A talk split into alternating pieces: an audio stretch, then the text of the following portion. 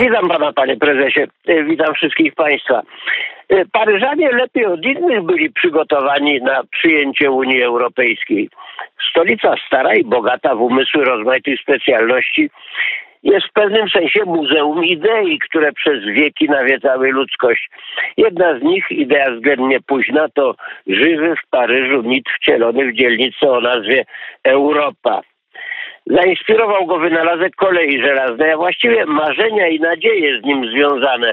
Plac Europy między obecnym dworcem Saint-Lazare i bulwarem Batignolskim został uformowany na kilka lat przed przyjazdem Chopina do Paryża w północnej części terenów zwanych Małą Polską, La Petite Pologne. W chwili, kiedy Chopin tu przybył w roku powstania listopadowego, zaczynały się właśnie prace przy budowie linii kolejowej. Drążono tunel pod przyszłym placem Europy. Być może nazwa północnego kraju dalekiego, a jednak bliskiego, nasunęła ojcom miasta pomysł na nazwę dzielnicy. Polska położona na krańcach Europy była Francji bliska ze względu na walny udział Polaków w niedawnych kampaniach Napoleona. Była bliska i dawniej, jeszcze zanim na tron wstąpiła królowa Maria Leszczyńska, babka zgilotynowanego Ludwika XVI i jego braci, panujących po nim po powrocie z wygnania Ludwika XVIII i Karola X.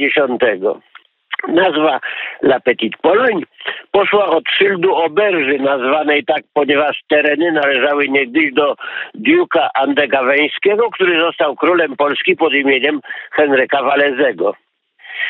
Po inauguracji pierwszej we Francji linii kolejowej nazwa Placu Europy przywdziała do tego miejsca na stałe. Pośrodku placu stał wiatrak zwany Poloń, Polska. Po uruchomieniu kolei rzeźbiarz Antoine Etex proponował postawić na jego miejscu pomnik Europy. Piękny i pożyteczny. Miał przedstawiać rosłą kobietę ubraną w ponadczasowe szaty, niby starożytne, niby liturgiczne, która w jednym ręku trzyma tarczę ozdobioną herbami krajów europejskich, a w drugim miecz Karola Wielkiego, pierwszego cesarza Europy. Spod siedziska wypływały fontanny o nazwie wielkich rzek Renu, Dunaju. Na placu zbiega się 6 ulic, nazwanych tak na cześć wielkich stolic. Przy ulicy Amsterdamskiej mieszkali Adamostwo-Mickiewiczowie. Są także ulice Rzymska, Wiedeńska, Ateńska, Londyńska. Na skraju ulicy Rzymskiej stał pałac księżny de Vaudemont, najważniejszej protektorki Chopina. Ulica Petersburska ma swoją odrębną historię. Przez długi czas po wojnie nazywała się Leningradzką. Ojcowie miasta odważyli się przywrócić jej dawną nazwę petersburskiej, kiedy truchło Lenina przestało od dawna straszyć wszędzie indziej. Dzisiaj Plac Europy unosi się nad torami kolejowymi dworca Saint-Lazare, posadowiony na moście i stalowym wiadukcie. Jadą nimi pociągi do miejscowości podmiejskich, do departamentów północnych, ale w swoich początkach ten najstarszy dworzec Francji miał charakter pępka świata. Pierwszą linię przeprowadzono z Paryża do Peku w stronę Wersalu. Dworzec kolejowy nazywano wówczas nadbrzeżem albo przystanią, jak przystań morska, Embarcadère. Stąd, z tej przystani, spod młyna zwanego Poloń, pociągi jak okręty miały żeglować do dalekich portów w odległych krajach Europy. Upajano się wizją przyszłych możliwości. Pomyślcie, entuzjazmował się pisarz Edmond About 10 lat później, pomyślcie tylko, Ateny stały się przedmieściem Paryża. Wsiadacie w pociąg i po 3 dniach jesteście już w Marsylii. Potem okrętujecie się na statek i po następnym tygodniu dopływacie do Pireusu. W 10 dni jesteście pod Akropolem. Na razie 26 sierpnia 1837 roku królowa Maria Amelia i jej 2 córki, księżniczki Adelaida i Klementyna, wyruszyły w podróż inauguracyjną 20 kilometrów do Peku, mimo opozycji Rady Ministrów przeciwnych ryzykowaniu życia. Po 30 minutach dobiły cało do placu Ludwika Filipa w Peku. Podróż była prawdziwym triumfem. Orkiestra Gwardii Narodowej przez całą drogę grała fanfary, nikt nie złapał katarów w tunelach i można było uwierzyć, że podróż koleją nie musi być śmiertelna. Narodził się nowoczesny mit Europy, Europy zjednoczonej przez kolej. Europa była na wszystkich ustach. W Warszawie zbudowano hotel europejski, w Radomiu hotel Europa. Obecne eurozakładanie okien, europaznokcie nails i europoprawki krawieckie należą już do innego pomysłu na Europę. Zamiast swobodnej komunikacji między odrębnymi państwami, jeden supermarket podzielony na jednostki administracyjne. Regalia już są. 9. symfonia Beethovena i niebieski sztandar gwiaździsty. Tyle gwiazd, ile krajów jak w sztandarze amerykańskim. Mniej oczywisty wydaje się wybór stolicy. Zagadki związane z powstaniem Unii Europejskiej wyjaśnił w ubiegłym roku Philippe de Villiers, eurodeputowany, były minister Francji, przewodniczący regionu Wandei. Książka nosi tytuł Pociągnąłem za nitkę kłamstwa i wszystko się wydało. Nitką Philippa de Villiers są odtajnione dokumenty w zbiorach Instytutu Hoovera na Uniwersytecie Stanforda, w Instytucie Schumana w Lozannie i jeszcze w kilku innych archiwach.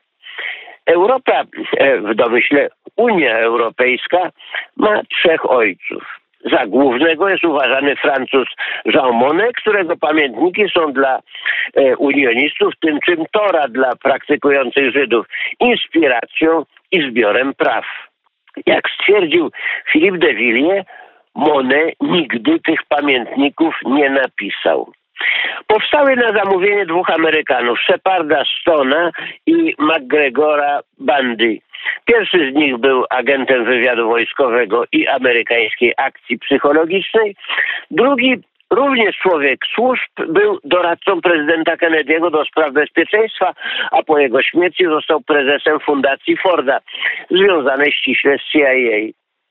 Dwaj Amerykanie zlecili francuskiemu profesorowi historii Jean-Baptiste Duroselowi sporządzenie odpowiednio ukierunkowanej biografii wielkiego Europejczyka Jeana Monnet.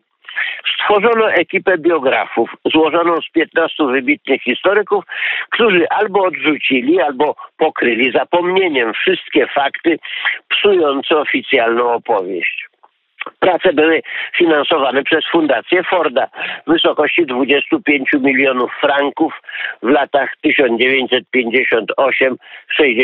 To jest znacznie więcej niż 25 milionów euro obecnie. W rezultacie powstał mit konstrukcji europejskiej. Konstytucja europejska, która powoływała superpaństwo, odrzucona przez naród francuski w referendum, została wprowadzona na nowo tylnymi drzwiami przez traktat lizboński. Stanęliśmy, konkluduje de Villiers, wobec fenomenu niejako religijnego. Konstrukcja europejska to dogmat. Wszelka krytyka jest bluźnierstwem. Jean Monnet, święty patron tej religii, był z początku kupcem. Sprzedawał w Ameryce koniak z odziedziczonej po ojcu dystylerni w departamencie Charente. W 50. rocznicę Traktatu Rzymskiego Jean-Claude Juncker, przewodniczący prezydent Europy, podtrzymywany przez dwóch asystentów, ale nabuzowany po dziurki w nosie, usiłował na próżno wejść po schodach na podium, zanim padł wreszcie w ramionach olbrzymiego prezydenta Ukrainy Poroszenki. Prezydent Trump obserwował scenę z rozbawieniem, zaś jeden z obecnych skomentował: z Jeanem Monnet Europa zaczęła się od koniaku, z Junckerem kończy się na whisky. Pozostaje do wyjaśnienia zagadka, mówi Villiers, dlaczego Amerykanie tyle wysiłku włożyli w to, co się nazywa konstrukcją europejską. Autor stara się odpowiedzieć na pytanie na kartach swojej ponad 400-stronicowej, doskonale udokumentowanej pracy. W rezultacie dochodzi do wniosku, że pragnęli osiągnąć dwa cele. Rozciągnąć kontrolę nad wzrostem gospodarczym Europy i, co się z tym wiąże, stworzyć rynek zbytu dla własnej produkcji. Rozwój wydarzeń na świecie skorygował te plany.